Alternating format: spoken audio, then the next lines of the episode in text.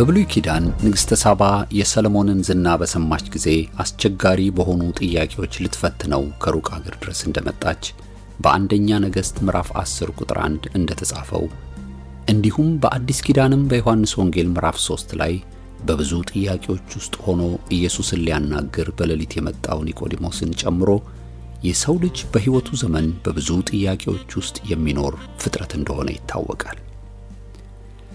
የእውነትና የሕይወት ድምፅ አገልግሎት ሰዎች በተለያዩ ጊዜ በውስጣቸው የሚፈጠርባቸውን የመንፈሳዊ ሆነ ማኅበራዊ ሕይወታቸው ላይ ዕለት ዕለት የሚከሰትባቸውን ጥያቄዎች መጽሐፍ ቅዱሳዊ ምላሽን ለመስጠት ይህንን የጥያቄና መልስ መርሃ ግብር እያዘጋጀ ያቀርባል። ከዚህ ቀጥሎ ከተለያዩ ሰዎች የቀረቡትን ጥያቄዎች መጽሐፍ ቅዱሳዊ ምላሾች የሚሰጡበትን ዝግጅት እንዲከታተሉ እጋብዞታለሁ። መልካም ጊዜ።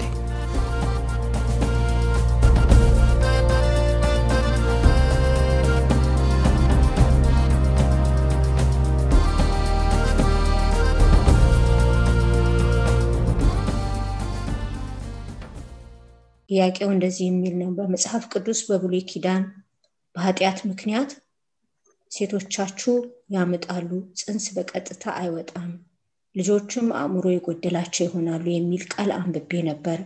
ቦታው ግን ማስታወስ አልቻልኩም። እኔም ልጅ ስወልድ በዚህ መልኩ ነው የወለድኩት። ልጅም የአእምሮ ችግር አለበት። እናም ስለዚህ ቃል እንዲብራራልኝ በጌታ ፍቅር እጠይቃለሁ።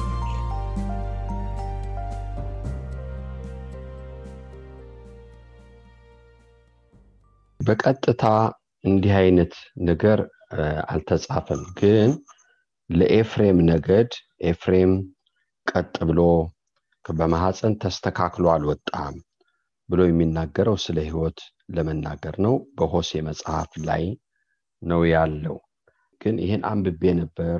ይህን ካነበብኩ በኋላ ጄን ስወልድ እንዲህ አይነት ነገር ነው የሆነው ብለሽ ላልሽህት ይሄ እግዚአብሔር እንዲህ ይሁን ብሎ አይደለም። ምናልባት ይህን ከመጽሐፍ ቅዱስ ክፍል ውስጥ ልታነቢ ትችያለሽ። ከመውለድሽ በፊት የምወልደው እንደዚህ ነው በቃ የሚሆነው ብለሽ ያንን ተቀብለሽው ከሆነ እግዚአብሔር ሰው እንዲህ ስላለ መጽሐፍ ቅዱስ ላይ የተጻፈውን ለበረከት የተጻፈውን አጣሞ ለእሱ እንደሚሆን አድርጎ ስላደረገ ያን ያደርጋል ወይ ብዬ ለማለት ቸገራለሁ። ነገር ግን አዎ ፈተና አለ ወገኖቼ። በዚህ በደካማ ስጋችን ላይ የወደቀ ስጋ ነው። ከሱ የወጣ ነገራችን በዓለም እንመልከት። ሰው በተፈጠረበት ክብር አይደለም። አንዳንዶቹ ጌታ በምድር በነበረበት ጊዜ ከመወለዳቸው ጀምሮ አካለ ስንኩል ሆነው አይነ ስውር ሆኖ የተወለደ ሰው አግኝቷል እና ሰዎች ሲጠይቁት ተረግሞ ነው እናቱ ናት አባቱ ናት የሚል ጥያቄ አንስተዋል። ነገር ግን አይደለም፣ የእግዚአብሔር ስራ በሱ ይገለጽ ዘንድ ነው ብሏል። እግዚአብሔር የተመሰገነ ይሁን። ልጆች የእግዚአብሔር ስጦታ ናቸው፣ የሆድም ፍሬ እሱ በረከት ነው ብሎ ነው መጽሐፍ ቅዱስ የሚናገረው እና ቃሉ የተጻፈው ሆሴ መጽሐፍ ላይ ነው። ነገር ግን እግዚአብሔር ክነው ሴት በምትወልድበት ጊዜ ምጧን አበዛለው ይላል መጽሐፍ ቅዱስ። ግን የሚወለዱት ሁሉ አይምሮ የላቸውም አይደለም ያለው፣ እንደዛ አላለም መጽሐፍ ቅዱስ እንደሱ አይልም። ግን ለኤፍሬም ነገድ ግን ነገዱን ለመገሰጽ የሄዱበትን ጠማማ አካሄድ ለመናገር ይህንን ተናግሯል። ጌታ ይባርክሽ። የእግዚአብሔር ፈቃድ መመቸት በሚለው ላይ ስንማር የእግዚአብሔር ፈቃድ ማለት የእርሱ መገለጫ ነው ብለን ተምረናል። ደግሞም የተፈጠርነው ለእርሱ ፈቃድ እንደሆነ የእሱ ፈቃድ ማለት ደግሞ መገለጫው እንደሆነ የእግዚአብሔር ምርጫ ለእኔ ለዚህ ለስጋዬ ላይመቸው ይችላል። ግን የተሰጠው ማንነቴ የእርሱ ፈቃድ ይመችዋል ብለን ተምረናል እና ደግሞም የመሰጠት ምልክቱ ለጌታ ፈቃድ መመቸት ነው ብለናል እና በዚህ ትምህርት ውስጥ በፈቃዱ የሚደሰት ሰው ምህረትን እንደሚያደርግ የሚምር ሰው እንደሆነ አይተናል እና የስጢፋኖስ ህይወት አይተናል። በጣም ልቤን የነካው የስጢፋኖስ ህይወት የመጨረሻ ትንፋሹ ምህረት እንደነበረ እንደዛ የድንጋይ ናዳ እየወረደበት ምህረትን ነው ለሚወግሩት ሰዎች የለመነው እና እንደገና ደግሞ ወደ ላይ ነበር የሚያየው። የሚወርድበትን ነገር እሱን ሊያልፍ የቻለው አይኖቹን ወደዛ ስላነሳ ይመስለኛል እና ጥያቄ ግን በዚህ ውስጥ ብዙ ጊዜ ሰዎችን ምህረት አድርጉ ስንባል ወይ ደግሞ ይቅር በሉ ስንባል እኔ እፈልጋለሁኝ ግን አልቻልኩም። እኔ እፈልገዋለሁ ምህረት ለማድረግ ለሰዎች የሚል አባባል አለና ምህረት ማድረግ ምርጫ ነው ወይ? እንደዛ ከሆነስ ይህንን ነገር ብታብራራለን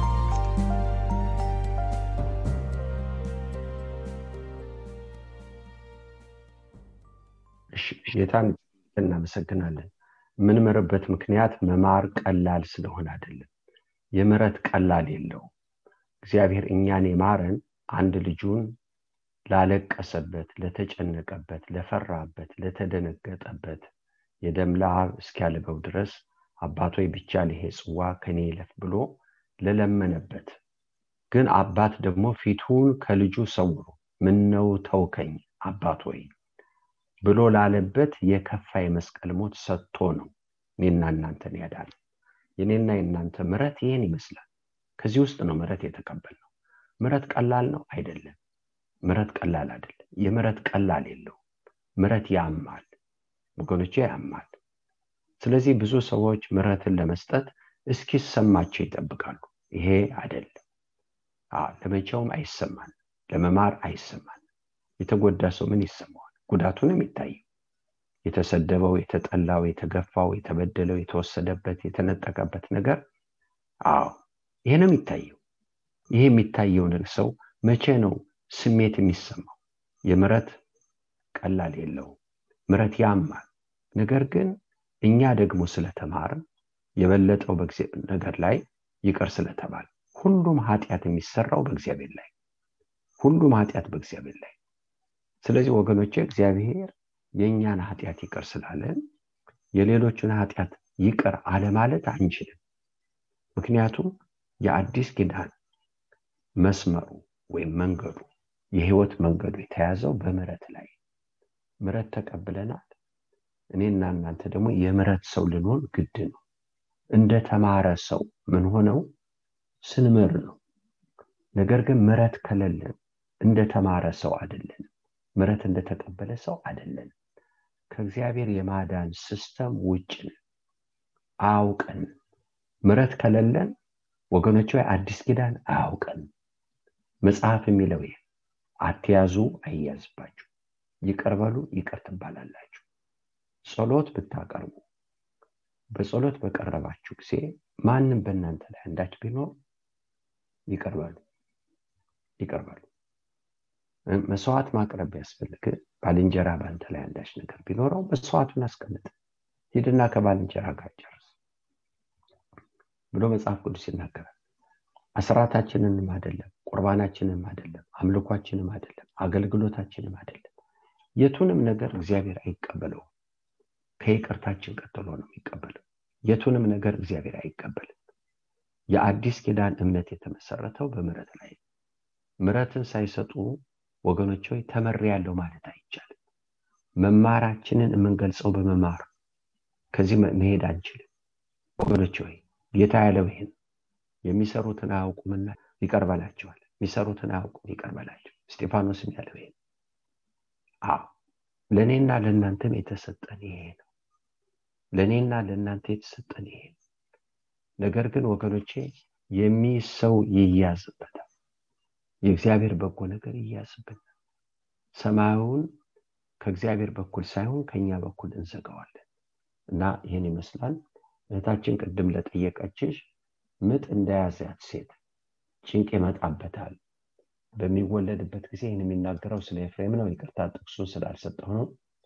ኤፍሬም በበደል ታስሮ ኃጢአቱን ተከማችቷል።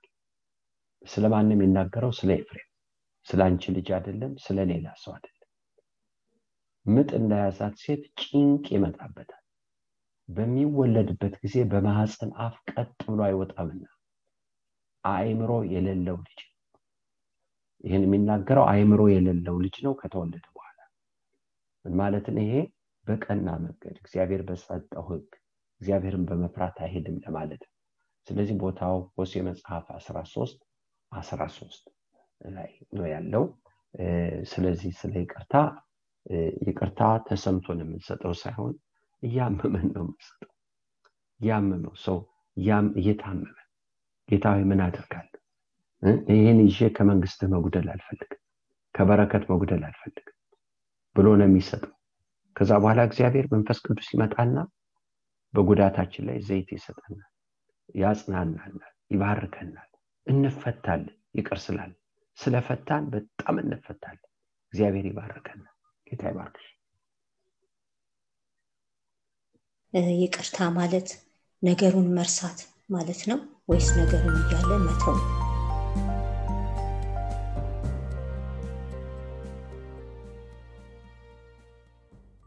ረሳም ግን በተው ይቅር ማለት ነገሩን መተው በቃ ነገሩን መተው። እንድናስታውሰው እንችላለን።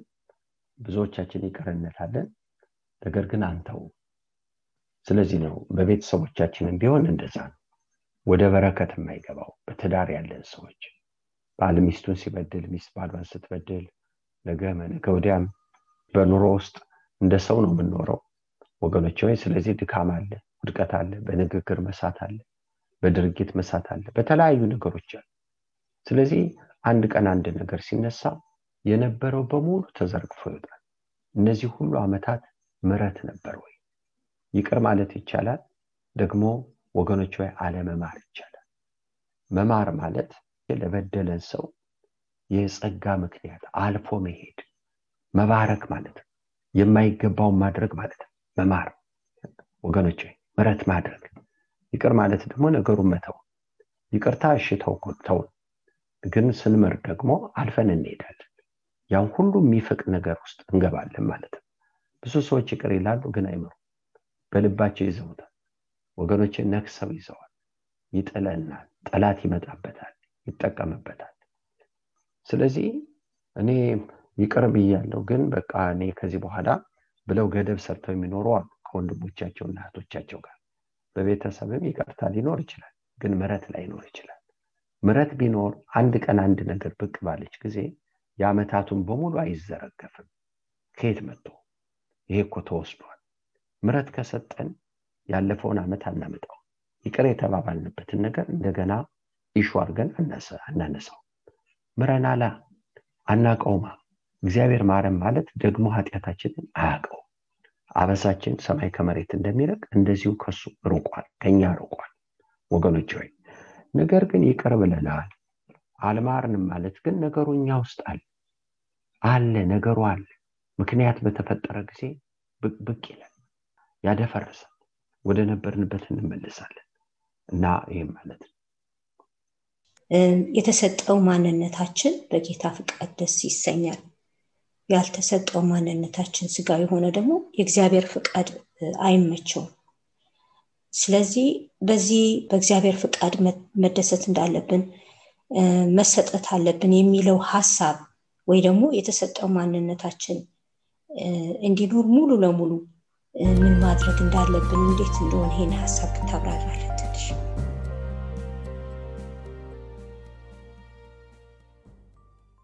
ያልሞተ ነገር በጌታ አይደሰትም ያልሞተ ነገር ግን የሞተ ነገር ለምድራዊ ነገር ከመሞት ለኃጢአት ከሞት ለራሳችን ከሞት ለዓለም ከሞት የሚያስደስተን የጌታ ብቻ የእኛ ደስታ ጌታ ብቻ የሚያስደስተን የጌታ ብቻ ምክንያቱም መንፈሳዊ ሰዎች ከዓለም አይደለንም ከስጋ አይደለንም ከራሳችን አይደለንም። ታዲያ ማንን የጌታ ነን። ታዲያ ምን ያስደስተናል? ጌታ ብቻ ስለዚህ ነው የእግዚአብሔር መንግስት ምግብና መጠጥ አይደለም ይላል። ሰላም ደስታ ጽድቅ በመንፈስ ቅዱስ የሚሆን ደስታ ነው ብሎ ነው መጽሐፍ ቅዱስ የሚናገረው። ብዙ አማኞች ወይም ደግሞ ሁላችን የሚሆን ብዙ ጊዜ በእግዚአብሔር መንፈስ ሀሴት የምናደርግ ሰዎች አይደለን። ቢኖር እኮ ዛሬ ብዙ ወገኖች ወይ መከፋት ምሬት ሀዘን ጭንቀት ፍርሃት እነዚህ ነገሮች እኮ አይኖሩ በእግዚአብሔር መንፈስ ሀሴት የሚያደርግ ሰው እንዴት ብሎ እነዚህ ምልክቶች ይሄዳሉ? በጌታ ደስ ይበላችሁ ተብሎ ተጽፏል። ደስታ ማን ነው? ቁሳዊ ነገር እኮ አይደለም። ራሱ እግዚአብሔር ነው ደስታ። ደስታ ራሱ እግዚአብሔር ቁሳዊ ነገር አይደለም። በጌታ ደስ ይበላችሁ ሲለን የኔና የናንተ ደስታ ጌታ ነው።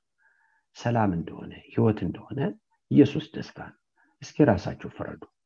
የዘላለም ህይወት የሆነ ክርስቶስ ደስታዬ ካልሆነ ተቆርሷል ማለት ነው ወገኖች ተቆርሷል ማለት ነው። ነገር ግን ጌታ አለኝ ካልኩ የኃጢአት ስርየት አለኝ ሰላማዊ ነው ማለት ነው ጌታ። በሌላ በኩል ደግሞ ደስታዬ ነው ማለት ነው። በሌላ በኩል ደግሞ ክርስቶስ የኔ ጽድቅ ክርስቶስ ነው ማለት ነው ወገኖች። ስለዚህ ደስታ የለንም ማለት ይሄ ይሄን ጌታ ህይወታችን ገና አልሆነም አልተቀበልነውም አልዳንም ማለት አይደለም። ነገር ግን አልሞትንም። ያልሞተ ነገራችን በእግዚአብሔር አይደሰትም ያልሞተ ነገራችን ሳናውቀው ስጋ የራሱን ነው የሚፈልገው የጌታን አይደለም። ስጋ የራሱን ነው የሚፈልገው። ስለዚህ በጌታ አይደሰትም። ሳናቀው እኛ ጋር ያለ ስጋ እግዚአብሔር ነገር አያስደስተው ስጋ የሚያስደስተው የራሱ ወገኖች ስለዚህ ያልሞተ ነገር ካለን በእግዚአብሔር መደሰት አይቻልም። አንዱ አማኝ ስጋዊ እንደሆነ መገለጫው ወገኖች ወይ ደስታው እግዚአብሔር ሳይሆን ሲቀር ደስታው እግዚአብሔር ሲሆን ደስታችን እግዚአብሔር ሲሆን ምልክቱ ምንድን ነው ለራሳችን ለዓለም በኖራችን ወድቋል ማለት ለኃጢአት ሙተናል ለራሳችን እንደ ሞት አንዱ ምልክቱ በእግዚአብሔር ስንደሰት ደስታችን እግዚአብሔር ሲሆን አለበለዛ ግን አለ ችግር አለ ማለት ነው። በሌላ አንጻር ወገኖች ወይ ለራሳችን ከወጣን የጌታ ፈቃድ የቱም ይሁን ያስደስተናል። እግዚአብሔርን ያስደሰተ ያስደስተናል። እግዚአብሔርን ያስከፋ ያስከፋናል። ነገር ግን ስጋዊ ከሆን እግዚአብሔርን የሚያስከፋው እኮ ነው። አንዳንድ ጊዜ ደስታችን ሰው ስጋዊ ሲሆን የሚያስደስተው እግዚአብሔር የሚያዝንበት ነው። እግዚአብሔር የሚያዝንበት ነው የሰው የስጋዊ ሰው ደስታ። ወገኖች መንፈስ ቅዱስን እያሳሰን እያስመረር ነው የምንኖረው። ስጋዊ ስንሆን እግዚአብሔርን እያስደሰትን አይደለም ይሄ ስጋ ውጤት።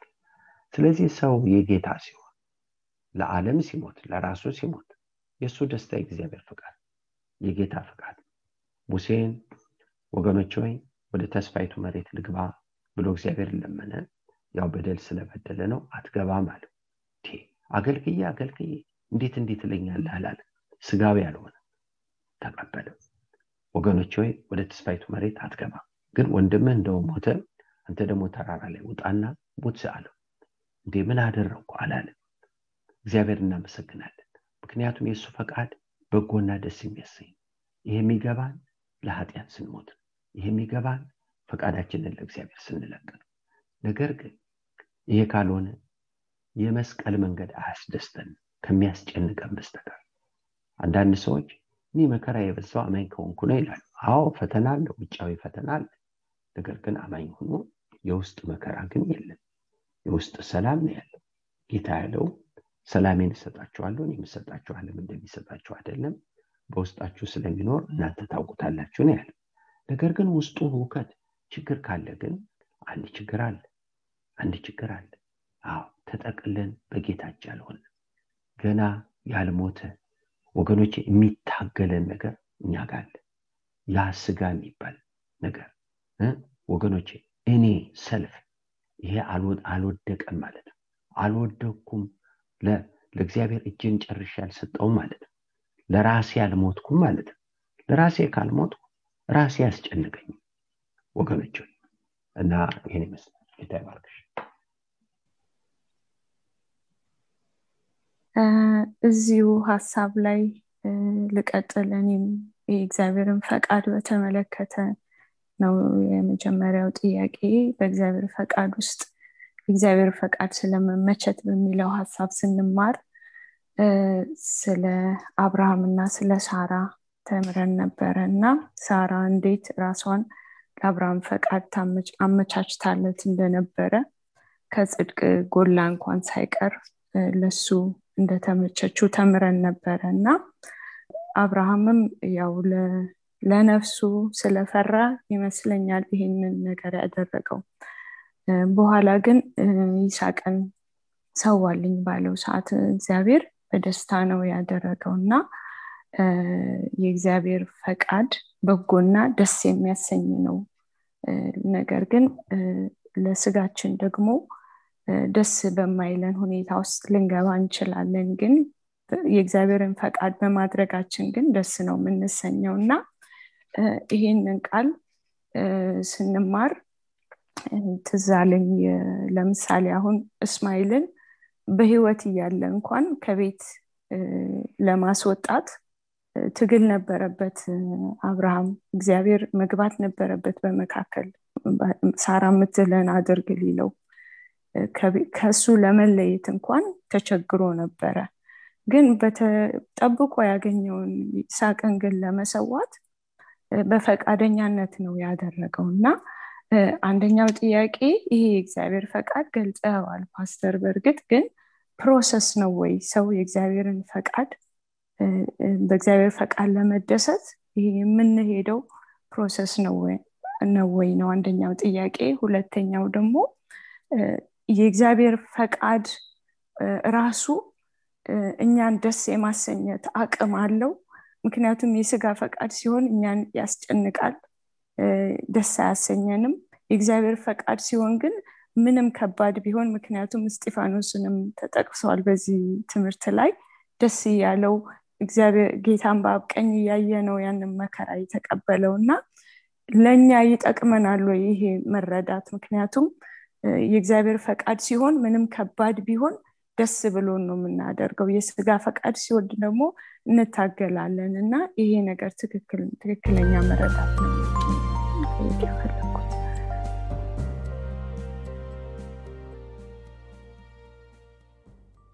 ልጅ ጋር ግን እናመሰግናለን። የእግዚአብሔር ፈቃድ ማለት የእግዚአብሔር ምርጫ ነው። የራሱ ምርጫ በቃ የእሱ ፈቃድ በሱ ነፃ ምርጫ ላይ የተመሰረተ የእግዚአብሔር ፈቃድ ማለት እግዚአብሔር የፈለገው በቃ እግዚአብሔር ይሁን ብሎ የፈለገው። ይሄ ከነፃ ከራሱ ማስተዋል ከራሱ ጥበብ እግዚአብሔር ያደረገው ነገር። የእግዚአብሔር ከሆን የጌታን ፈቃድ ለማከናወን የግድ የበራልን ሰዎች መሆን አለብን። ምክንያቱም ስጋችን ለእግዚአብሔር አይገዛም ተጽፏል። ደምና ስጋ ለእግዚአብሔር መገዛት ተስኖታል ብሎ መጽሐፍ ቅዱስ ይናገራል አንችልም። ነገር ግን የእግዚአብሔር ብርሃን በህይወታችን ሲበራ ወገኖቼ ጽድቅ ሲገለጥልን እንደ ጳውሎስ ልንል የምንችለው አንድ ነገር ምን እንዳደርግ ትወዳለ ብሎ እንዳለ እኛ የሚቀርልን ይሄ ነው። ከዛ እውርነት እንወጣለን።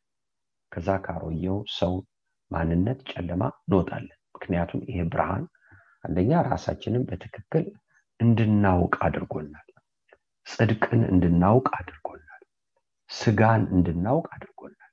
እኔ እኔ ማን እንደሆንኩ በትክክል አውቂያለሁ እንግዲህ ይሄ ሲገባን በብርሃን ራሳችንን ስናገኝ ምንመርጠው ብርሃኑ ነው። እግዚአብሔር የሚያስደስተውን ነው ምንመርጠው የሚያጠፋንን አልመርጥም ይሁዳን እንመልከት። እንዴት ሰላሳ ሸቄል መረጥ ከኢየሱስ ይልቅ በኢየሱስና በሰላሳ ሸቄል ሁለቱም ማስተያየት በጣም አይቻልም። በምንም ተአምር እንዴት መረጠ? ግን ታወረ። በቃ ውር ሆነ። ማየት አቃተው። እና ለምንድን ነው ግን ሚሪያም በዛው በተመሳሳይ ወቅት እሱ ከኮረጆ የሚሰርቀውን እሷ ግን ደግሞ ከኮረጆ ሽቶ ገዝታ ከሰረችበት በሶስት መቶ ዲናር ተብሏል በግምቱ። ይህን ጌታ ላይ ያፈሰሰችው እና ለምንድን ነው እሷ እንዲሆነችው ለምንድን ነው እሱ የሆነው? ወገኖች ወይ የእሷ አይን ተከፍቷል የእሷ አይን በርተዋል እሷ የምታየው ጌታ ነው። ብርሃኑ ሲበራ ጌታን ሌላ ቦታ ራሳችን ሌላ ቦታ ሁነን አይደለም ሰው ብርሃን ሲበራለት በብርሃን በጌታ ራሱ ሲያይ ራሱን በክርስቶስ ውስጥ ሆኖ ነው በጨለማው እጅ ሆኖ አይደለም የሚያየው። ራሷን የምታየው በጌታ ውስጥ ስለዚህ ወገኖቼ ሁሉን እንሰጣለን ሁሉን እንጠላለን። ጌታ የሚጠላውን ሁሉ እንጠላለን። ተገደል አይደለም እንጠላው እያለቀስን ነው ምንጠላው ጌታ የሚወደውን ሁሉ እንወዳለን አቅም ልናጣ እንችላለን። ምናለቅሰው ጌታ ሆይ አቅም ስጠኝ ብለን የምንለምነው እሱ ደስ የሚሰኝበትን ለማድረግ የሚያስከብረውን ለማድረግ የሚደሰትበትን ለማድረግ። ድሮ ምንወደውንና የምንደሰትበትን እንድናገኝ ባለቀስንበት ፋንታ አሁን የምንጮኸው እሱ የሚደሰትበትን ለማድረግ ጥማታችን እሱ ነው። ምንወደው እሱ ነው። ምርጫችንም እሱ ነው። እህቶችና ወንድሞች የእግዚአብሔር ፈቃድ የእግዚአብሔር ምርጫ። ይሄ ምርጫው ደግሞ ቅዱስ ነው። ይሄ ምርጫው ደግሞ ንጹህ ነው። ሰው ብርሃን ሲበራለት ወገኖች ወይ የሰው ምርጫ የእግዚአብሔር ምርጫ ይሆናል። የሰው ምርጫ የእግዚአብሔር ምርጫ ይሆናል። የቱም ይሁን የቱ ወገኖቼ እግዚአብሔር የመረጠው የእኛ ምርጫ ካልሆነ በሱ ፈቃድ ላይ መደሰት አንችልም። መጀመሪያ በፈቃዱ ላንደሰት የምንችልበት ምክንያት የእኛ ምርጫ አይደለም የእግዚአብሔር ምርጫ። ወገኖች ወይ ምናልባት ሰው ኤን አግባ ተብሎ የእሱ ምርጫ ቢ ቢሆን የእሱ ምርጫ ቢ ቢሆን ምን አይነት ትዳር ሊኖር ይችላል? ትዳር ያለ ፍቅር አይኖርም። ምን አይነት ህይወት ይኖረዋል? በመጀመሪያ ፈቃዱ አይደለም ምርጫውን የጌታ ምርጫ ጋር ነው መስማማት ያለብን። የጌታ ፈቃዱ አይደለም ፈቃዱ ሁለተኛ ነው። መጀመሪያ እግዚአብሔር ነፃ ምርጫ አለው። በዚህ በነፃ ምርጫው ከነፃ ምርጫው ፈቃዱን አውጥቷል የሚፈቅደውን አውጥቷል። ምሳሌ ለመናገር ያዕቆብ የኤሳው ትንሽ ወንድም ነው ምክንያቱም መንታ ናቸው። ቀጥሎ የመጣው ያዕቆብ ነው። ነገር ግን እግዚአብሔር ይህ ቀጥሎ የመጣ ትንሽ ልጅ የትልቁ መጀመሪያ የመጣው የትልቁ ልጅ ገዢ ነው አለ። ይሄ እግዚአብሔር ምርጫ ወገኖች። ይሄ የእሱ ነፃ ፈቃድ እግዚአብሔር ፈቀደ። ከነፃ ምርጫው ይህናል ይህም ፈቃድ አምጥቷል። ስለዚህ ረብቃ ከእግዚአብሔር ፈቃድ ጋር ተስማምታለች። የእሱ የእግዚአብሔር ምርጫ የእሷ ምርጫው ነው ይስሐቅ ግን አይደለም ወገኖች ይስሐቅ ግን ተፈጥሮውን ተከትሎ መሄደው መጀመሪያ እግዚአብሔር በመረጠው ነገር ላይ መስማማት አለብን። ይሄ የእኛ ሊሆን ይገባል። ይሄ ደግሞ የአይምሮ ስራ አይደለም። የእግዚአብሔር ብርሃን ሲበራልን ጌታ ሲገለጥልን ከሱ ጎን እንገኛለን። የእግዚአብሔር ሁነን እናገኘዋለን። የእግዚአብሔር ሁነን እናገኛለን። በትምህርት አይደለም። ትምህርት ተምረን ምናምን አይደለም። ይሄ ይገባብናል። አዲስ አማኝ በነበራችሁ ጊዜ ተመልከቱ እህቶችና ወንድሞች ዛሬ ካደግን በኋላ ተው የምንባለውን አዲስ አማኝ ሳለ ሳያስተምሩን ሳይነግሩን ትተነው ነበር። ወገኖች ያነሳ ነው እያደግን ስንመጣ አዎ ሰው የሚለብሰውን ለሚመለከተው ሰው የሚፈትነው ፈታኝ ልብሶች አግባብነት የሌላቸው ለወንድሞችና ለእህቶች አካሄድ እነዚህ ሰው ሲድን ብርሃን ሲበራለት እነዚህም ሁሉ ይጸየፋቸው ይሸሻቸው። ኖ ይሄ ለኔ አይደለም ይላል ነገር ግን እየቆየን ስንመጣ እያነሳ ነው እንመጣለን። ችግሩ ይሄ አያችሁ ወገኖች ወይ ምንድን ነው ልዩነቱ? እየቆየን ስንመጣ በእውቀት ነው ያለን። ነገር ግን በዳን ጊዜ ግን በብርሃን ውስጥ ነው ያለን። አሁን ሁሉ ልዩነቱ ይሄ በብርሃን ውስጥ ስንሆን ወገኖች ወይ እግዚአብሔር የሚጠላውን ጠልተናል። ተምረን አይደለም። አስረዱ ብንባል ማስረዳት አንችልም። ነገር ግን እውነትም በዛ ብርሃን ለእኛ እውነትም እህቶችና ወንድሞች ኃጢአቱንም የሚደረገውንም ይሄንንም ያንንም እየቆየን ስንመጣ ግን እውቀት እየጨመር መጣል በቃ በእውቀት ይህ ምንም አይደለም። ያን መጣለን አዲሱን አማኝ ተው አትሉት። በብርሃን የሆነው ምናልባት ተው የምትሉት በጣም ስለሚያበሳው ሁሉም ሰው መዳን አለበት ሁሉ ሰው እንደዚህ መሆን አለበት ሁሉ ሰው መወደድ አለበት ስለሚል ነው ረጋብን የሚባለው። ነገር ግን ስለ ኃጢአት ይህን ተው አትሉትም በተለይ በብርሃን ሄዳለው ማለት ነው። ብርሃን ያገኘውም ማለት ነው። ይህ ቀስ ብሎ የሚለወጠውን ወገኖቼ ከነ ሲጋራው ከነ መጠጡ ያለው ማለት አይደለም።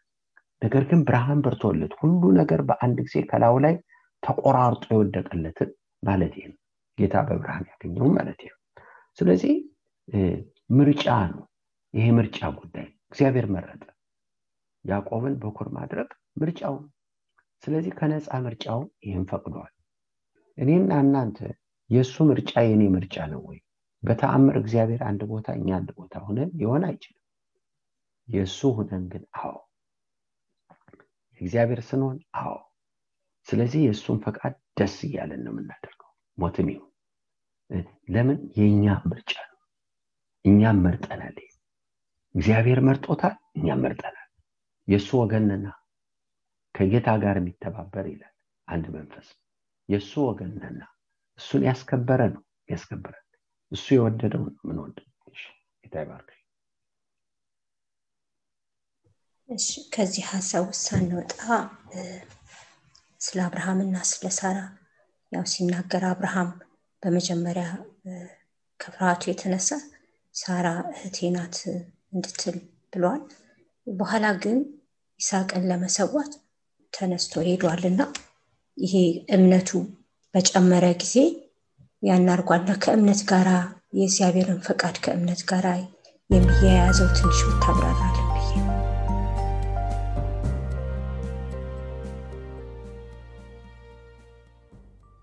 ሁሉ ነገር ዳነው በእምነት ነው የምንኖረው በእምነት ነው የምናደርገው ሁሉ በእምነት ነው የምንበላውን የምንበላው በእምነት ነው ጸሎት ወደ እግዚአብሔር ስናቀርብ በእምነት ነው በእምነት ያልሆነ ነገር የለም ከደረስንበት ተነስተን የምናደርገው በእምነት ነው።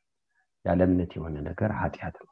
ነገር ግን እግዚአብሔርን በማወቅ የማወቅ ነገራችን እየጨመረ በመጣ ቁጥር በእግዚአብሔር ላይ መደገፍ በእግዚአብሔር ላይ መታመናችን እየጨመረ ይመጣል።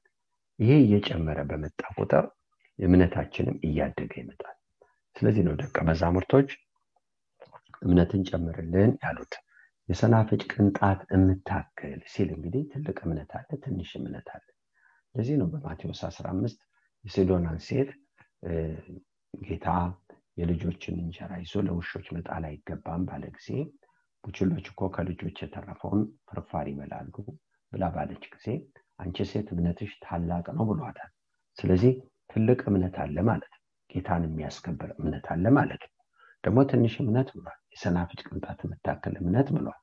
እምነታችን እያደገ የሚመጣው እግዚአብሔርን እያወቅን በመጣን ቁጥር እየጨመረ ይመጣል። ለምሳሌ ስድራቅና ሚሳቅ አብድናጎ ናቡከደነጾር ስልሳ ክንድ ሀውልት አቁሞ ለዚህ ስገዱ ለዚህ ያልሰገደው በቶን እሳት ይጣላል ብሎ ባለ ጊዜ አምላካችን ያደነናል ትልቅ እምነት በጣም ትልቅ እምነት።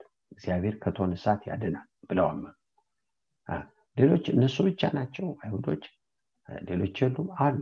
ግን እምነት አልነበራቸው እግዚአብሔር ከዚህ ያስጥለናል ብለው ማመን ስላቃታቸው የዳኑት ሰግደው እነዚህ ግን ነው አሉ ባያድንን ለዚህ አንተ ላቆምኮ ምስል ይሄ እምነት ዳንኤል የአንበሳ አንበሳ ጉድጓድ ውስጥ እንደሚያስጥል መጸለይ ወይ አንበሳ ጉድጓድ ውስጥ እንደሚያስጥል አውቀዋል የሚያስፈራ ያውቀዋል። ይሄ ውሸት አይደለም። አዋጅ ታውጇል። በማህተም ታትሟል ነገር ግን እምነቱ በእግዚአብሔር ላይ የነበረው እምነት ትልቅ ነበር። ያድነኛል እግዚአብሔር ብሎ አይደለም ባያድነኝም ብሎ። አዎ ያድነኛል ብሎ እንደጸለየ አልተጻፈ ግን ይህን እግዚአብሔር ያን ያህል ያን ያህል አንበሳ ጉድጓድ ተጥሎ መሞትን እያለ ይህን አምላክ ያምነው ነበር። እግዚአብሔርን እጅግ እናመሰግናለን። ስለዚህ ያለ እምነት እግዚአብሔርን ማስደሰት አይቻልም። አይቻልም እግዚአብሔርን እያወቅን በመጣን ቁጥር እያስደሰት ነው እንመጣለን። ደስ የሚያሰኘውን እያደረግን እንመጣለን። ደስ የሚያሰኘውን እያደረግን መጣን ማለት በእምነትም አደግን ማለት ነው። በእምነት እያደግን እየጨመርን መጣን ማለት ነው። እግዚአብሔርን እጅግ አድርገን እናመሰግናለን። ስለዚህ አብርሃም አዎ እግዚአብሔርን በማወቅ እግዚአብሔርን በመደገፍ አድጓል። ለምሳሌ እንመልከት እግዚአብሔር የህዝብ አባት አረጋለው ነገስታት ካንተ ይወጣሉ የምድር ህዝቦች በአንተ ይባረካሉ ብሎታል። ይህን ትልቅ ነገር እግዚአብሔር ተናግሮ አንቀሳቅሶ አመጥቶታል ግን ረሃብ በመጣ ጊዜ ይህ ነገስታት ካንተ ይወጣሉ የምድር ህዝቦች በአንተ ይባረካሉ ያለውን አምላክ ግን አሁን ቅርብ አድርጎ አሁን በቆመበት አሁን ባለበት ሁኔታ ረሃብም ቢሆን እግዚአብሔር ይህን የተናገር አምላክ ይጠብቀኛል ያበላኛል ያጠጣኛል ይሆንልኛል። ከብቶች አያልቁ ማለት አልቻለም። ለምን? ወገኖች ወይ አላደገም በእምነት። እግዚአብሔርን ማወቅ እየጨመረ የሚሄድ ነገር ማለቂያ የሌለው ነገር ወገኖች ወይ እየጨመረ እየጨመረ እየጨመረ ነው እግዚአብሔርን ቃል ባወቅ ወደ እግዚአብሔር በተጠጋን በሁኔታዎች ባሳለፈን ጊዜ ሐዋርያ ጳውሎስ በሁለተኛ ቆሮንቶስ ይላል በእሻ የደረሰብንን ታውቁ ዘንድ እንወዳለን። ያለ ልክ ከብዶብን ነበር። የሞትን ፍርድ በውስጣችን ሰምተን ነበር። ተስፋ ቆርጠን ነበር ይላል። እምነት ተፈትኖ በቃ እንሞታለን ብለን ነበር ብሎ ነው የሚለው።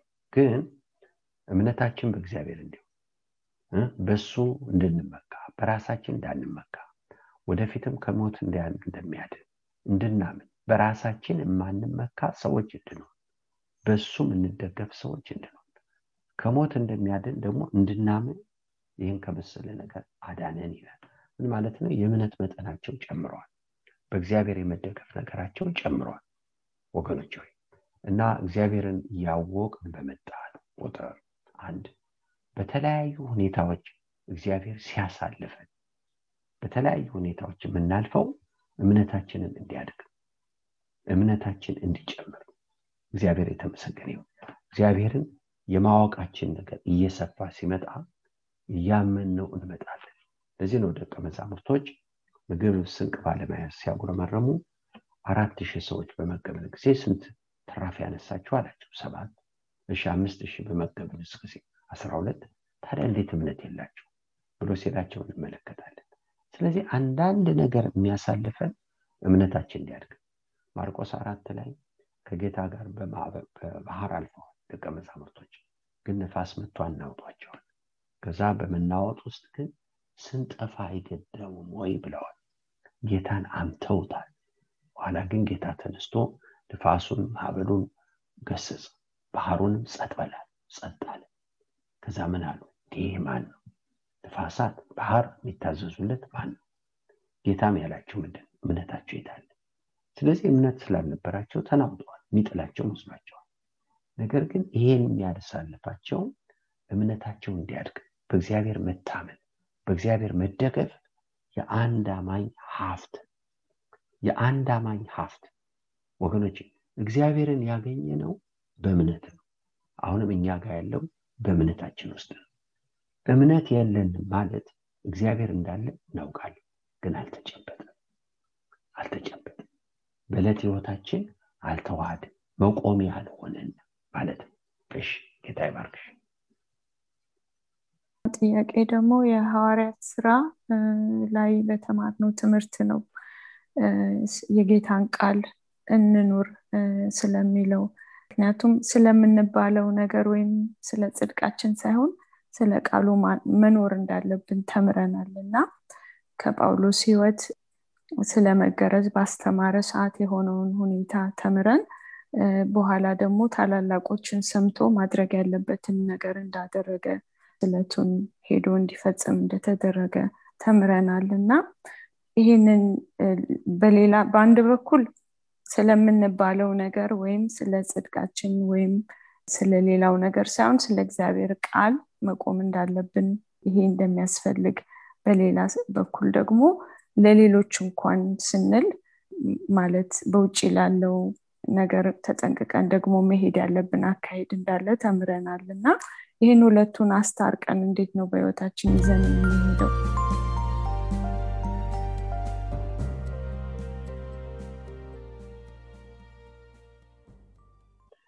ጳውሎስ መቅደስ ውስጥ ሄዶ ያደረጋቸው ነገሮች ሁሉ ከእግዚአብሔር ቃል የወጡ ናቸው።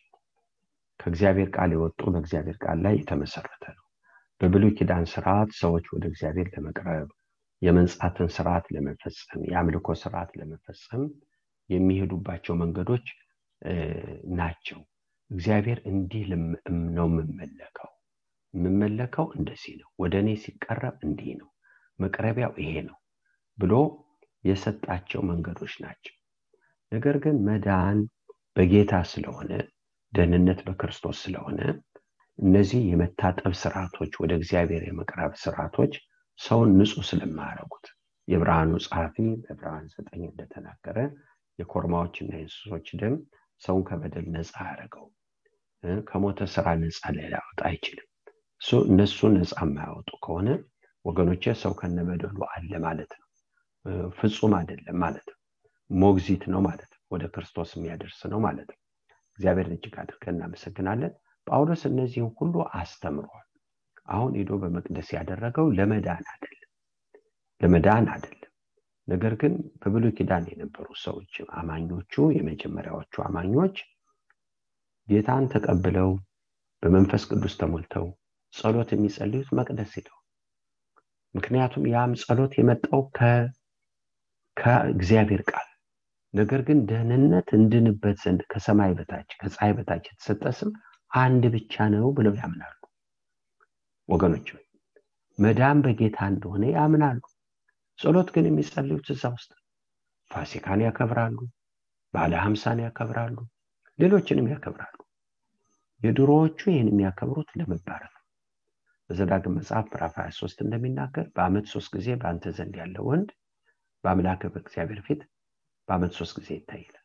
በአምላክ ፊት ይታይ ወደ እግዚአብሔር ፊት ስትቀርቡ ባዶ እጃችሁን አትቅረቡ። ይህን ስታደርግ ጠላቶችን እጥላለሁ ዝናብን በወቅቱ እሰጣለሁ እባርካለሁ ብሎ እግዚአብሔር ይናገራል። አሁን የሚያደርጉት ለመባረክ አይደለም። ለምን? በሰማይ በረከት ተባርከዋል። በማን? በክርስቶስ። እግዚአብሔር እናመሰግናለን። ግን ይሄ የእግዚአብሔር ቃል ሊጸድቁ አይደለም የሚያደርጉት። በክርስቶስ ጽድቅ በክርስቶስ እንደሆነ አውቀዋል። የጴጥሮስ ስብከት ይሄ ነው የጳውሎስም ስብከት ይሄ ነው። ነገር ግን እዛ ውስጥ ነበሩ። ተገፍተው እስከወጡ ድረስ እዛ ውስጥ ነበሩ። ይሄ ባህላቸው ነበር እና የበረቱት ሰዎች ትተውታል ለምን? በስርዓት ሳይሆን እግዚአብሔር የሚመለከው በእውነትና በመንፈስ ስለሚመለክ ከዛ ውጭ ናቸው። እግዚአብሔርን በመንፈስ አምልከው። ለዚህ ነው እንግዲህ አስር ሰው ሳይሆን ጸሎት አይጸለይም። የግል ጸሎት መጸለይ ይቻላል ግን የስርዓት ጸሎት የሚደረገው በአስር ወንዶች መካከል በቀን በቀኑ ሶስት አሉ ሶስት ጸሎቶች አሉ። ጠዋት ቀትር እና ደግሞ ማታ። እንደገና ደግሞ ሌሊት ጸሎት አለ። እና ግን እነኚህ የቀኑ ሶስቱ ጸሎቶች በአስር ወንድ ነው። አስር ወንድ መሟላት አለበት። ግን ጌታ ምን አለ? ሁለቱም ሶስትም ሆናችሁ በስሜ ብትሰበሰቡ እኔ በመካከላቸው ገኛለሁ አላቸው። ምን ማለት ነው? ኮረም ሞልቷል አላቸው። ወገኖች ሰው ብቻውንም ቢሆን አሁ መጸለይ ይችላል። ደግሞ ለእሱም ሁለትና ሶስት በምትሰበሰቡበት እኔ ያለው በቃ ሞልተዋል ሁለትም ደግሞ ሶስት። እግዚአብሔርን እጅግ አድርገን እናመሰግናለን። እና እነዚህ ነገሮች በሙሉ እነሱን ያስተማሩ። እነዚህ ህይወታቸው ናቸው። ነገር ግን አሁን ጳውሎስ ይህን ምክር የሰማው ለምንድን ነው አንደኛ በእሱ መምጣት ተደስተዋል እንደ ወንድም። ደስ ብሏቸዋል። ደስ ብሏቸው ተቀበሉን ይላል ሐዋርያ ስራ ምዕራፍ 22 ላይ ስንመለከት። ነገር ግን ከብዷቸው። ስለዚህ ይህን ክብደት ማራገፍ ነበረበት ጳውሎስ። ከመጀመሪያውም ወገኖች ወይ የእሱ ፑልፒት አንዱ ፑልፒት ወደ ሰነጎግ መሄድ ወደ ጸሎት ቤት መሄድ። ብዙ የተጠቀመው ጳውሎስ ወደዛ እየሄደ እግዚአብሔርን የሚፈሩ ሰዎች ወደ አይሁድነት የተለወጡትን ራሳቸውን አይሁዶችን የሚያገኛቸው ጸሎት ቤት እየሄደ አንዱ የሚጠቀመው ይሄ ጸሎት ቤት ሲሄድ ስርዓቱን አክብሮ ነው የሚሄደው። የሰንበትን ስርዓት አለባበሱን አጸላለዩን እነዚህን ይዞ የሚሄደው። እያታለለ ነው? አይደለም። ለምን ይህንን ሲጸልዩ ይሄ ሁሉ ጸሎት የሚነበበው በቀኖቹ ላይ የተደረጉ ስርዓቶች ከብሉይ ኪዳን ከነቢያት ከሆነ ወደ ክርስቶስ ያመለክታል። ልክ ወገኖቼ ክርስቶስ ሲነበብ ይሰማዋል ጳውሎስ። ሌላ ቦታ ለአሕዛብ ወገኖች ወንጌልን ለመናገር የሚያነባውን ጥቅስ እሱ ጸሎት ቤት ሂዶ ሲነበብ ሲሰማ ማለፍ አይፈልግም። ልክ ያን የሚነበበውን እሱ ኢየሱስ ነው ብሎ ያስረዳል። ለምሳሌ ኢትዮጵያዊ ጃንደረባ ኢሳያስ 53ን እያነበበ ሲሄድ አልገባውም። እና የምታነበውን ታስተውለዋለ ብሎ ፊልጶስ ጠየቅ ቢመራኝ ሳይኖራ እና እንዴት አስተውለዋለሁ ከእሱ ጋር እንዲቀመጥ ረ ጠየቀው አስረዳው። ክርስቶስ እሱ የእግዚአብሔር ልጅ እንደሆነ አመነ። የጳውሎስ pulpit ይሄ ነው። ስለዚህ ይሄን ነው እያደረገ ያለው። አሁንም ወደ መቅደሱ ሲሄድ የሚጠብቀው advantage በየምኩራቡ ይሄድ ነበር? አዎ አሁንም ወደ መቅደስ መግባት ለሱ ከ advantage ኡ አንዱ ነው? አዎ። ይህን ለመጠቀም ሞክሯል። ሰብኳል። ሻለቃውን ጠይቆ በአራሜክ ወይም ዕብራይስጥ ቋንቋ ጥሩ አድርጎ ስብከት ሰብኳል። ስብከቱን የተመሰረተው ከመዳኑ ማን እንደነበር ደግሞ ማን አሁን ይህን እንዳደረገው ይህን ተናግሯል። ምናልባት ከዛ ውስጥ ያፈራው ፍሬ ሊኖር ይችላል። አልተጻፈም። ነገር ግን ጌታን መስክሯል። ጌታ ደግሞ ይህ ምስክርነት ተቀብሎለታል። ምን አለው ጌታ ወገኖች በ23 ሐዋርያት ላይ ምን ይላል? በዚህ ለእኔ የመሰከርከውን። ይህ ምስክርነት ጌታ ተቀበለው? አዎ። ስለዚህ ወገኖች ወይ መቅደስ ውስጥ መሄዱን ጌታ ተቀብሏል። በቀጥታ አይደለም በተዘዋሪ መንገድ። በምን መልኩ? ለእኔ መስክርሃል እዚህ ብሎታል። እዚህ እንደመሰከርክልኝ ሮም ደግሞ ትመሰክርልኛለ ብሎታል። ስለዚህ ጳውሎስ አዎ ግራ ቢያጋባም ጌታን አስደስቷል። የጌታን ልብ ነክቷል ተሳክቶለታል። የወንጌሉን ስራ ሰርቷል። ጌታ ይባርክሽ። የሚቀጥለው ጥያቄ አሁንም የሐዋርያት ስራ ስንማር ነው እና ጌታን የሚያይ ሰው ራሱን ትልቅ ማድረግ አይችልም። ጌታን የሚያይ ራሱን ትንሽ ያደርጋል። ሰው እንኳን ትልቅ ቢያደርጋችሁ ትሳቀቃላችሁ። ይሄንን ሀሳብ በደንብ በግልጽ ተምረናል እና ራሳችንን ትልቅ ባደረግን ሰዓት ወይም ትልቅ መባልን በፈለግን ሰዓት ትልቅ ናችሁ ስንባልም ደስ በተሰኘን ሰዓት ጌታን ማየት ትተናል ማለት ነው። ወይም ጌታን አላየነውም ማለት ነው።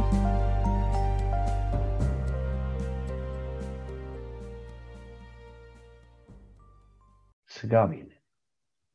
ትልቅ መሆን የሚፈልግ ሰው ስጋዊ ስጋ ስጋ አንዱ የስጋ ባህሪ ስጋ ትልቅነትን ነው የሚፈልገው።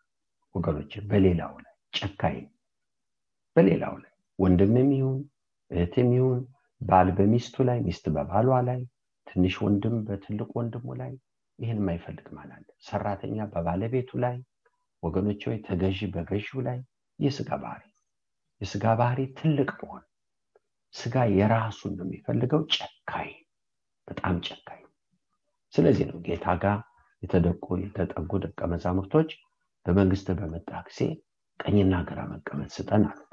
ሌሎቹ ገስጿቸው ይላል። እኔ አልሰጥም አላቸው የሚሰጥ አባት ከኛ ታላቅ ማን? እንዲህ አይደለም። ታላቅ መሆን ከፈለጋችሁ የሁሉ አገልጋይ ስጋ ይሄ ከስጋ ባህሪ አንዱ ትልቅ መሆን። ወገኖች ከመንፈስ ቅዱስ ባህሪ አንዱ ትንሽ መሆን የእግዚአብሔር መንፈስ ያገኘው ሰው ትንሽ መሆን ነው የሚፈልገው። ለምን? ትልቅነትን የሚያገኘው ትንሽ በሆነበት ውስጥ ነው ወገኖች ነገር ግን ትልቅ ለመሆን በፈለግኩበት ውስጥ ታች ነኝ። ታች በቃ እየተዋረድ እየተላጨ ስለዚህ ስጋ ጨካኝ ቃየል ጨካኝ በትንሽ ወንድሙ ትንሽ ወንድሙ ወገኖች ትልቅ ወንድም ለትንሽ ወንድም ጠባቂ መንገድ የሚያሳይ መሪ ነው። የሚንከባከብ ነው። ጋሻ ነው። ነገር ግን እኔ ያለው አንተ እንዴት ትታያለ የእኔ መስዋዕት ሳይታይ አንተ እንዴት ይሆናል ገደለ ስጋ ክፉ ስጋ ክፉ እህቶችና ወንድሞቼ አንመ ነው። ሌላ አይደለም ጠላታችን። የራሳችን ጠላት ራሴ ራሴ ከኔ ስጋዬ ጠላት ስለዚህ የስጋ ደግሞ ክፋቱ በገባን ቁጥር እኛም እየጎሸም እናስገጸዋለን እኛም አርነት አንስጠው ፋታም አንስጠው ወገኖች ወይ አዎ እንቸኩላለን እስክንገላገለው። ወገኖች ወይ ጌታን እጅግ አድርገን እናመሰግናለን። እና ይሄ የዚህ ምልክት ነው። ጌታን ያለማወቅ ይህ ትልቅ የመሆን ምልክት ያለመሞት ፍሬ እግዚአብሔርን ያለማወቅ ፍሬ እግዚአብሔርን አለማወቅ ብቻ አይደለም። ማንነትን በክርስቶስ የተገኘ ማንነቱን ማያቅ ሰው ወገኖች ትቢት ውድቀትን ትቀድማለች። ወገኖች ለራስ ራስ ማሰብ ትቢትም እንዴት ለከሌት ሆነ ለከሌ ለምን ሆነ? ለእኔ ለምን አልሆነ እኔ ሳይሆንልኝ ለምን ይሆነ መንፈሳዊ ይመስላል አንዳንድ ጊዜ። ምንድን ነው ስጋ? ይህ ስጋ ምንድን ነው ጠላት በስጋ ያለ ሰው እግዚአብሔርን ደስ ማሰኘት አይችልም። ስለ ስጋ ማሰብ ሞት ነው ጥል ነው ብሎ መጽሐፍ ቅዱስ ይናገራል እና ልንሞት ይገባናል። ክፉ ነው ክፉ ነው ክፉ ነው። ጠላታችን ይህን ይመስል ጌታ ልጆች አስተዳደግ የተማርነውን በምሳሌ ላይ ልጅን በልጅነቱ ካለመቅጣት የሚመጡ ኪሳሪያዎችን ተምረን ነበረ እና በዚህ ሁኔታ ያደጉ ልጆች ለምሳሌ እኔ በቅርብ ማቀዋለ ልጆቹ ራሳቸው ወላጆቻቸውን እናንተ ናችሁ እንዲያረጋችሁን እንዲያሳደጋችሁን ሲሉ እና አሁን ጥያቄ ከዚህ በኋላ እንዴት ነው ማረም የሚቻለው? የልጅነታቸው እድሜ አለፈ ተቀጥተው ማድረግ የሚችሉበት እና የተለያየ ነገር ውስጥ ገቡ። ከዚህ በኋላ መመለስ የሚቻልበት መንገድ እንዴት ነው ማስተካከል የሚቻልበት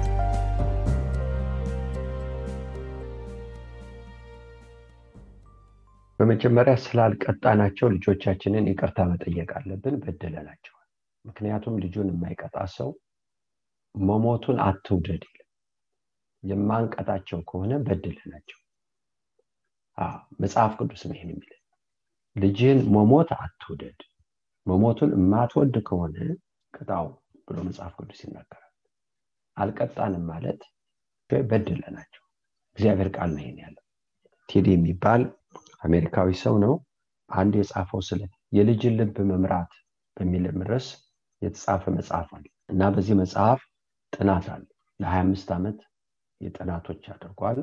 ጥናቱ ምንድን ነው መልካም ባደረጉ ጊዜ ጎሽ እየተባሉ ፍሪጅ ላይ የሚለጠፍላቸው ዛሬ አልጋውን ሲያነጥፍ ጫማውን ሲያስተካክል አንድ ልጅ ፍሪጅ ላይ የሚለጠፍለት ልጅ ወይ ደግሞ ስጦታ የሚሰጣቸው እና appreciate የሚደረጉ ማለት ነው ጥሩ mark ሲያመጡ ጥሩ ነገር ሲያደርጉ በቃ sticker የሚለጠፍላቸው ጎበዝ ጎበዝ ጎበዝ ጎበዝ የሚባሉ ልጆችን ምን እንደደረሱ በዚህ ያደጉ ልጆች አድገው ምን ሆኑ የሚል ጥናት አጥንቷል።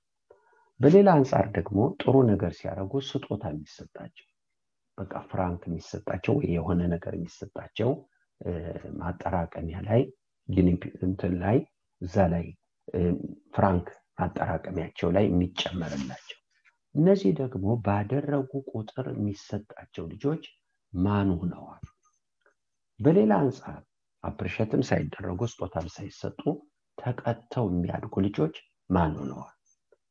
ይህን ጥናት አጥንቶ ወገኖች ወይ ይሄ ጥሩ ባደረገ ጊዜ ስጦታ የሚሰጣቸው ሰዎች በጣም opportunist ኦች ሆነው manipulator ሆነው ሁሉን ነገር ከ advantage ከጥቅም አኳያ የሚያዩ selfish ኦች ሆነው አግኝቷቸዋል ወገኖች አግኝቷቸው። እንደገና ደግሞ እነዚህ appreciate የሚደረጉት ደግሞ አድቬንቸሪስቶች ሰው ካዳነቃቸው የቱንም የሚያደርጉ የታወሩ ሆኖ አግኝቷቸዋል። ነገር ግን ተቀተው ያደጉ ልጆችን ግን እንደ እግዚአብሔር ቃል ተባርከው አግኝቷቸዋል። ስለዚህ አንዳንድ ጊዜ ልጆችን ጎድተን የጎዳን የማይመስልን መንገድ አለ። አሁን ወላጅ ልጅ ጥሩ ባደረገ ቁጥር ገንዘብ እየሰጠ ጥሩ ባደረገ ቁጥር ወገኖች ይህን እየሰጠ ማሳደግ መጥፎ አይመስልም። ምናልባት ተመክረናል ምናልባት ሰዎች አስተምረውናል እንዲህ አድርገን እንድናሳድግ። ነገር ግን ልጁን የቀጣ ሰው ምንድን ነው ቅጣቱ? ሉቃስ 6 45 ላይ ምን ይላል ሁሉ ነገር የሚወጣው ከልብ ጥቅሱን ካልተሳሳቱ ግን ሉቃስ ስድስት ላይ ነው ያለው። መልካም ሰው ከልቡ መልካምን መዝገብ ያወጣል ክፉ ሰው ደግሞ ከልቡ ክፉ መዝገብን ያወጣል። ምንድን ነው የምናደርገው? ልጆችን ስንቀጣ በልጅ ልብ ውስጥ ስንፍና ታስሯል ይላል። ልምጭ ግን ከዚህ ያርቃታል ምንድን ነው የምናደርገው? ወገኖቼ አሁን አፕርሸት በማድረግ ዋጋ በመስጠት ሳይሆን ስንፍናን እያረምን ያለ ነው መጽሐፍ ቅዱስ በሚለን መንገድ ዲሲፕሊን እናደረጋቸዋለን የግድ ዱላ ብቻ አይደለም ዲሲፕሊን ማድረግ ምን ይሆናሉ? እርማት በሰጣቸው ቁጥር እየተቀረጹ እየተቀረጹ ክፉ እንደሆነ። ለምንድን ነው ልጆቹ በበትር ምታው የሚለው? በበትር የሚመታ ልጅ በልጁ አቅም ያማል። ለምንድን ይህን እንዲያውቁ የተፈለገው የኃጢአት ውጤት እንደሚያም እንዲረዱ ነው። በቀል አይደለም በቀል አይደለም። በንዴት ልጅ ቢቀጣ አይታረምም። ወገኖች ሊታረም አይችልም። ምክንያቱም ያየው የአባቱን ንዴት ቁጣ ነው። ነገር ግን ልጆች በፍቅር ሲቀጡ ግን የኃጢአት ውጤት እንደሚያ አስቸጋሪ እንደሆነ ይገባቸዋል ማለት ነው። እሳት ካልጨበጥኩ ብሎ የሚያስቸግርን ልጅ በመጠን ትንሽ እሳት እንደሚያቃጠል ወደ እሳት ጠጋ ካረጉት ይፈራዋል። ከዛ በኋላ እፉ እፉ ይሸሻል። ምክንያቱም አሁን ገብቶታል። እሳት ለመጨበጥ አይታገልም። ሊያቃጥል እንደሚችል በመጠኑ ተረድቷል ማለት ነው። ስለዚህ ቅጣት ማለት ይሄ ወገኖች ወይ እንዲያም እንዲሰማቸው። ምክንያቱም የኃጢአት ውጤት የሚያመጣው ነገር እንዳለ እንዲገነዘቡ ቅጣት በቀል አይደል በበቀል አይደለም። ልጅ ፍራንክ ስላነሳ ማንሳት የማይገባውን ወገኖች ወይ እንዴት እንዴት አደርጋለ ተብሎ መበቀል አይደለም። ወደፊት ምን ይሆናል? ይሄ ስንፍና ምን ይህን ስንፍና? ከዚህ ስንፍና ምን ይማራል? በምን መልኩ ቢቀጣ ነው የሚማረው? ይሄ ነው። እግዚአብሔርን እጅግ አድርገን እናመሰግናለን። እና ልጆችን በሚመለከተ ረገድ ይህን ያለው ምናልባት አንዳንዶቻቸው አሁንም በስቲከሩ በስጦታው ልታሳድጉ ትችላላችሁ። ግን ማን ያደርጋቸዋል? ልባቸው ውስጥ ያለውን ስንፍና ክፉ መዝገባቸውን ነክቶታል ወይ? ነው? ወገኖች ሌላ ይሄ ባህሪ እንዳለ ሆኖ እንዳለ ሆኖ ሳይነካ ወገኖች ወይ ግን አንድን ነገር ለማግኘት የሚጥሩ እንዲሆን እንደዚህ ነው የሆኑት። ማድረግ ስላለብኝ ነው የማደርገው አይልም። ያልተቀጣ ልጅ ይሄን ለማግኘት ነው የማደርገው ነው የሚለው እናትህን ለምን ታዘዝካት? አንድ ምሳሌ እንናገር። ምናልባት አንዳንዶቻችሁ ይህን ታሪክም ታውቃላችሁ ወይም ደግሞ ይሄ ቤተሰብም እዚህ ሊኖር ይችላል። ባለቤቱ ሀገር ቤት ሄደች እና ብቻውን ነበር ይህ አባት ልጆች አሉት። ወደ ቤቱ ሲሄድ ልጎበኘው። አንድ ልጁ በጣም ይታዘዛል በጣም ይታዘዛል እና በጣም ገረመኝ። እግዚአብሔርን አመሰገንኩ እና ጌታን አመስግን ብያልኩት እና ልጆች እንደዚህ ሲታዘዙ በተለይ ልጅ እያገለገለህ ነው አልኩት። እና ለነገሩ ወደ ቤቱ ሄድኩት ባለቤቱ ሀገር ቤት ሄዳ አሞትም ነበር በመሀል እና እሱን ልጠይቅ ሲሄድ ይሄ ልጅ በጣም ሽርጉድ እያለ ያገለግለዋል። እና እግዚአብሔርን አመስግን ስለው አውጥ አለኝ። እና ልጁ ዘወር ሲል ጉቦ ገደለኛል ወገኖች። ስለዚህ ይህ ልጅ የሚያገለግለው በጉቦ እህቶችና ወንድሞች አዎ ባለ sticker ልጅ ልናሳድግ እንችላለን ባለ ስጦታ ልጅ ልናሳድግ እንችላለን። ግን ልብ ውስጥ ያለው መርዝ ግን ቁጭ ብሏል። ያ አልተነካም። የመጽሐፍ ቅዱስን መንገድ ካልተከተል ካደጉ በኋላ ምናርጋቸው ወደ ነጥብ ልምጣ። ይቅርታ እንጠይቃቸው። በድለናቸው። በ sticker ኡም በስጦታው ያሳደግ ጥሩ parent ነኝ ብለን አስበን ሊሆን ይችላል።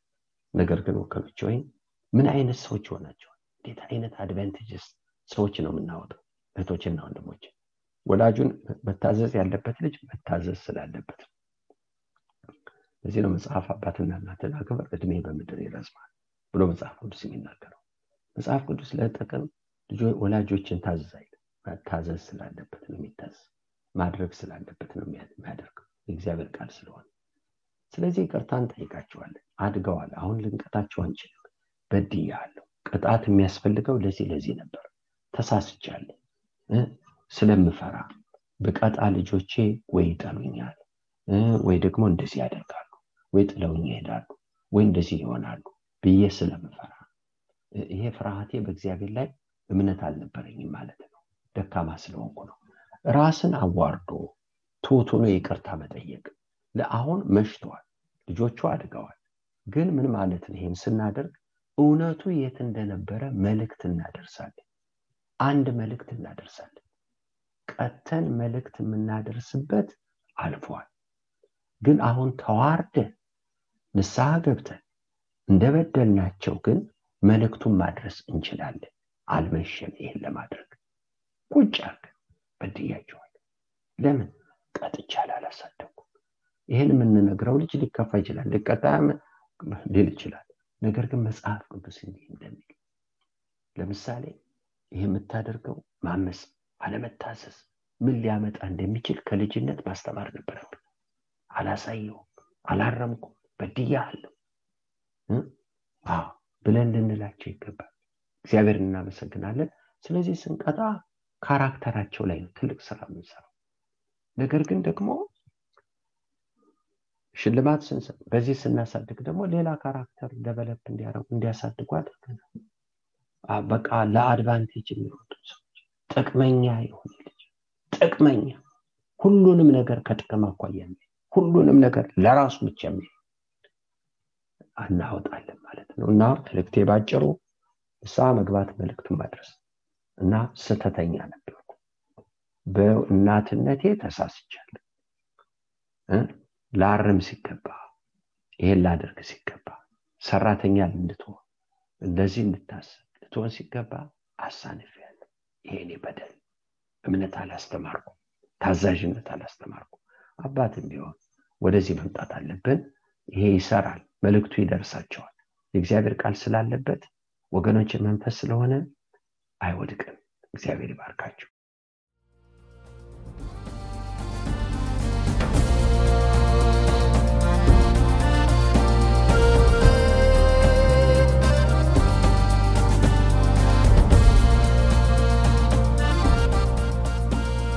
እስካሁን ባደመጧቸው ጥያቄና መልሶች እንደተባረኩ ተስፋ እናደርጋለን።